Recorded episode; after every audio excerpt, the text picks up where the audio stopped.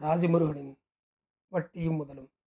அத்தியாயம் இருபத்தி ஏழு தலைப்பு காதலால் காதல் செய்வீர். இந்த அத்தியாயத்தில் வரும் காதலிகளுக்கு கீர்த்தனா என்ற புதுப்பெயரை வைத்திருக்கிறேன். ஆமேன். வண்டுக்கடி தெரியுமா உங்களுக்கு? மதுரை மரக்கடை ஏரியாவுக்கு பின்புறம் வண்டுக்கடி கிடைக்கும். ஒரு கடிக்கு அஞ்சு ரூபா. அது பத்து வருஷங்களுக்கு முன்பு. சிவப்பு நிறத்தில் ஒரு வண்டை உள்ளங்கைக்கு மேலே ஊசி நரம்பில் விடுவார்கள். சுருக்கென்று ஒரு கடி கிர்ரென்று தலை வரைக்கும் ஒரு ஃபீலிங் ஏறும். கொஞ்ச நேரத்துக்கு உலகம் மசமசத்து மனசு நசநசத்து தெரியலாம். கீர்த்தனாவுடனான காதல் ஃப்ளாப் அடித்தபோது தனபால் தான் என்னை வண்டுக்கடி ஏரியாவுக்கு அழைத்து போனார். ஒரு சுருக் வாங்கி கொண்டு தங்கம் தியேட்டரில் ஏதோ ஒரு படத்துக்கு போய் உட்கார்ந்தோம். இடையில் எழுந்து பாத்ரூம் போனவன் அந்த போதையிலும் அதிர்ந்தேன். பாத்ரூம் உள்ளே இரண்டு பேர் ஆதாமியாவல் கெட்டப்பில் டெரர் போஸில் கிடந்தார்கள். பின்னாலேயே வந்து எட்டி பார்த்த தனபால் வெளியே வந்து அஞ்சு அஞ்சு வாழ்ந்தது போதும் ராஜா நீ ஆற்று வெள்ளம் போல் எழுந்து ஓடு ராஜா என சத்தம் போட்டு பாடினார். கொஞ்ச நேரம் கழித்து எந்த பரபரப்பும் இல்லாமல் அந்த ஜோடி வெளியே வந்தது. அந்த பெண் தலையை முடிந்து கொண்டு போய்விட அந்த ஆள் எங்களிடம் வந்தான். ஒரு சிகரெட்டை பற்ற வைத்து கொண்டே படுகூலாக. ரொம்ப நாள் கழித்து மீட் பண்ணுறோம் இடம் இல்லை தலைவா. லவர்ஸ் தான் தலைவா என்றபோது எனக்கு திடுக்கென்றது. படம் முடிந்து வரும்போது தனபால் சொன்னார் ஏண்டா ஒரு வருஷமாக கேஎஸ்ஆர் லாட்ரி பக்கத்தில் நின்று அவளை லுக்கு விட்டுக்கிட்டே இருக்கிற. இப்போ வந்து லவ் புட்டுக்குச்சுன்ற. வேற என்ன பண்ண? பாத்தியா அவனவன் பப்ளிக் டாய்லெட்லேயே காவியம் படைக்கிறான். நிஜமாகவே ஒரு வருஷமாக கீர்த்தனாவை பார்த்து கொண்டே இருந்தது தவிர அந்த காதலில் எதுவுமே இல்லை. ஒரு காம்ப்ளெக்ஸில் இரண்டாவது மாடி ஜெராக்ஸ் கடையில் கீர்த்தனாவும் மூன்றாவது மாடி ரியல் எஸ்டேட்டில் நானும் வேலை பார்த்தோம். மாடிப்படியில் ஏறும்போதும் இறங்கும்போதும் ஒரு பார்வை. பளிச்சென பேப்பர் நகலாகி வெளிவரும் மின்னல் நொடி பார்வை. ஆறு மாதங்களாக தினசரி நாலைந்து ஃப்ளாஷ் அவ்வளவுதான். ஒரு முறை மொட்டை மாடியில் சாப்பிட்டு விட்டு கை கழுவும் போது பக்கத்து டேப்பில் வந்து கை கழுவியபடி நீங்கள் எந்த ஏரியாவிலேருந்து வர்றீங்க? என்றான் அது அது சம்மண்டிபுரங்க நீங்கள் நான் அரசரடி. ஓ அப்படிங்களா? இல்லை சும்மா தான் கேட்டேன். இவ்வளவுதான் மொத்தமாகவே எங்களுக்குள் நடந்த வசன பரிவர்த்தனை.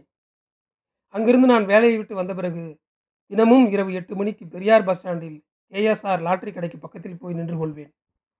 சரியாக அந்த நேரத்துக்கு கீர்த்தனா பஸ் ஏற அங்கு வருவாள். எதிரே அரசரடிக்கு போகும் பஸ்ஸில் ஏறி ஜன்னலோரம் உட்கார்ந்து கொள்வாள். பஸ் கிளம்புகிற வரைக்கும் பார்த்துவிட்டு வந்து விடுவேன். இப்படியே ஒரு வருஷம் போனது. திடீரென்று கீர்த்தனாவை காணவில்லை. பஸ் ஸ்டாண்டே பிளாக் அண்ட் ஒயிட்டில் வெறுமையாக கிடந்தது.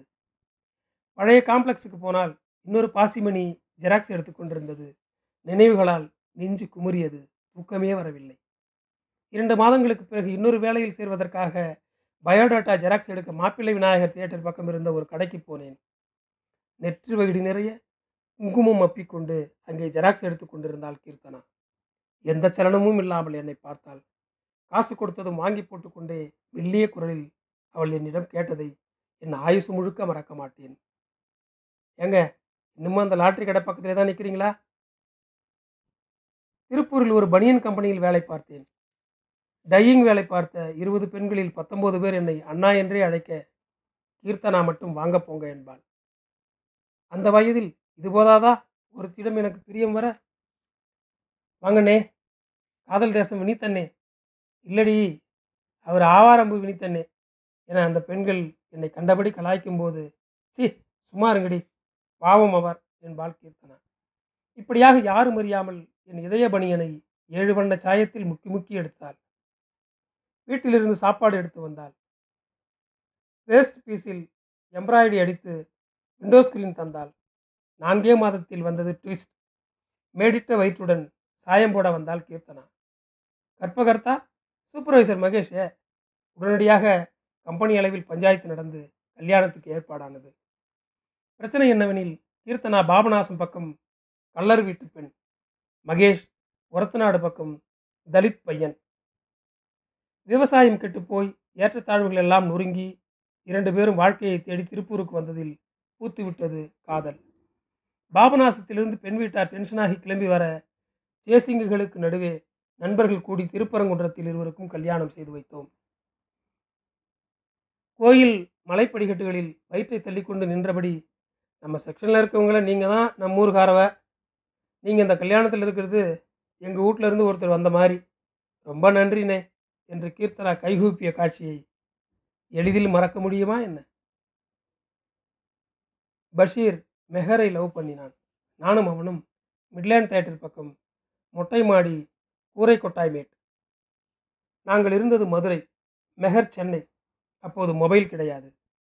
ஒரு முறை காதலியிடம் பேச அவன் லேண்ட்லைனுக்கு ஃபோன் போட அவள் அப்பா எடுத்து கொத்து போராட்டம் ஆனது.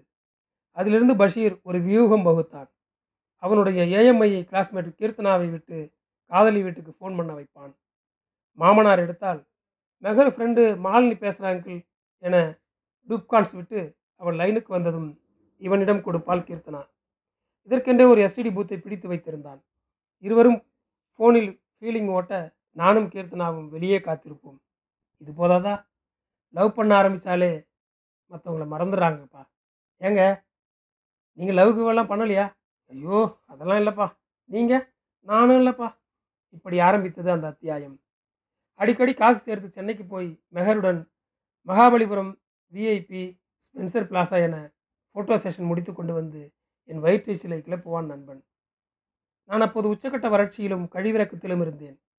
இதை அறிந்து ஓர் அண்ணா மறுமலர்ச்சி திட்டத்தை முன்வைத்தான் பஷீர். மாப்பிள நீ ஏன்டா கீர்த்தனாவை லவ் பண்ணக்கூடாது? ஆல்ரெடி பண்ணிட்டு தான் இருக்கேன். ஐ நோ மாப்பிள நீ கவலைப்படாதடா. நானே அவகிட்ட லீடு கொடுக்குறேன். என்று பஷீர் என்னை அழைத்து கொண்டு போய் ஒரு முட்டுச்சந்தில் கீர்த்தனாவை சந்தித்தான். ஏங்க இந்த நாய் எப்போ பார்த்தாலும் உங்களை பற்றியே பேசிகிட்டு இருக்கான். என்னென்னு கொஞ்சம் கேளுங்க என பஷீர் சொன்னதும் அவள் முகத்தில் சர்க்கரை தூக்கலாய் ஒரு வெட்கம். ஆமாம் நீங்கள் என்ன பண்ணுறீங்க என்றாள். அது டிவிஎஸில் சூப்பர்வைசராக இருக்காங்க என போய் சொன்னான் பஷீர். உண்மையில் நான் டிவிஎஸ் ஒப்பந்த கூலி தொழிலாளி. ஐயா அங்கே தான் எங்கள் அப்பாவும் சூப்பர்வைசராக இருக்கார். எந்த செக்ஷனில் நீங்கள் என குண்டை வீசினால் கீர்த்தனா. அது கெமிக்கல் செக்ஷனுங்க ஹேய் எங்கள் அந்த செக்ஷன் தான். எந்த நேரமும் தயிர் சாத ஏப்பத்தோடு எங்களை திட்டிக்கொண்டே கொண்டே சத்தியமூர்த்தி மகளாய்வள் சோழி பாதி முடிந்து விட்டது. மறுநாளே சத்தியமூர்த்திக்கு சாப்பாடு எடுத்து வருகிற சாக்கில் என்னை பார்க்க வந்தால் கீர்த்தனா. அப்பா வேலை பார்க்கிற கம்பெனியிலேயே சூப்பர்வைசர் என்றால் காரியம் கச்சிதம் என்பது அவள் கணக்கு.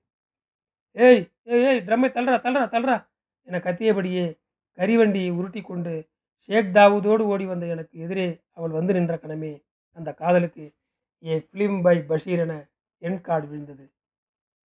அரசு பள்ளி ஐந்தாம் வகுப்பில் என்னை விட்டுவிட்டு நீலன் மெட்ரிகுலேஷன் பள்ளிக்கு போன கீர்த்தனாவிலிருந்து நடுத்தெருவில் நள்ளிரவில் பெருமழையில் முத்தங்கள் தந்து அழுதபடி திட்டி அனுப்பிய கீர்த்தனா வரை எனக்கும் ஒரு பட்டியல் உண்டு.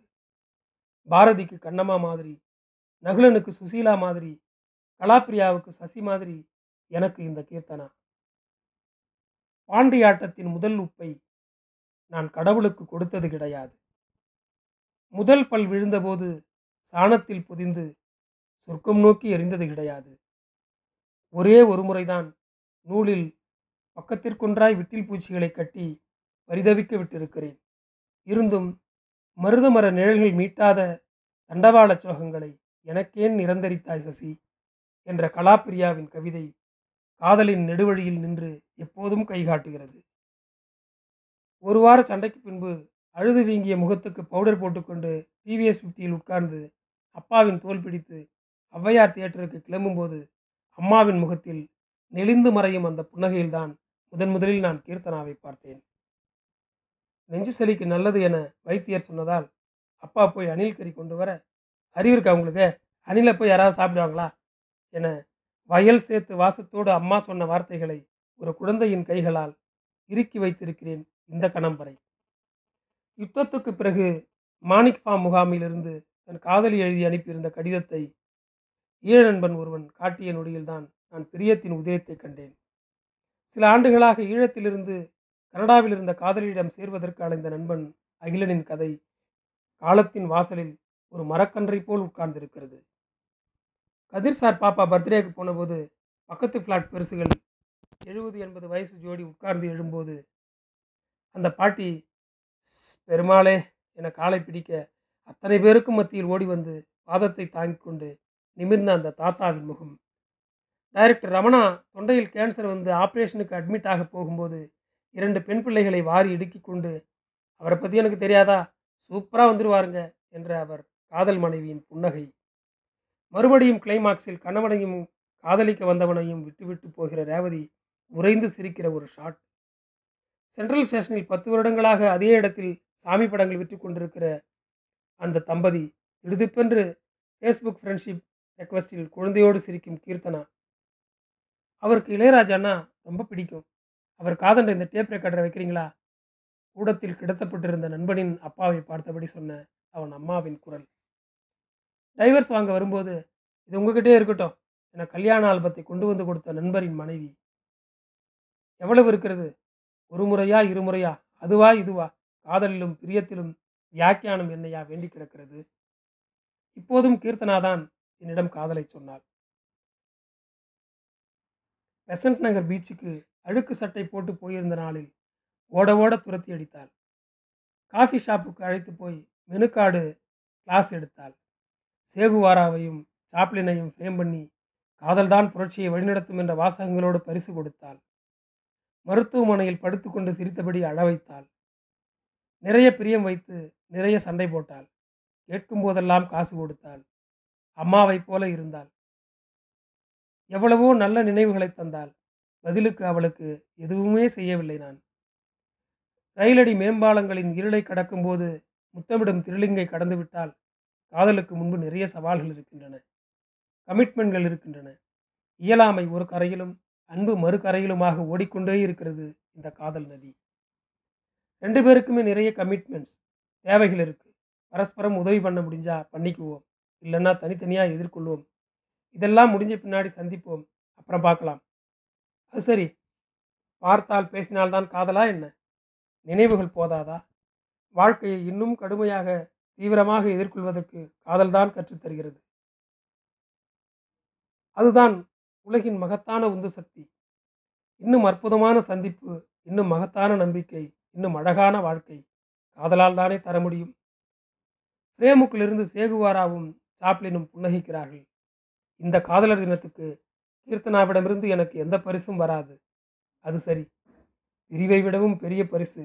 காதலில் இருக்கிறதா என்ன? நன்றி.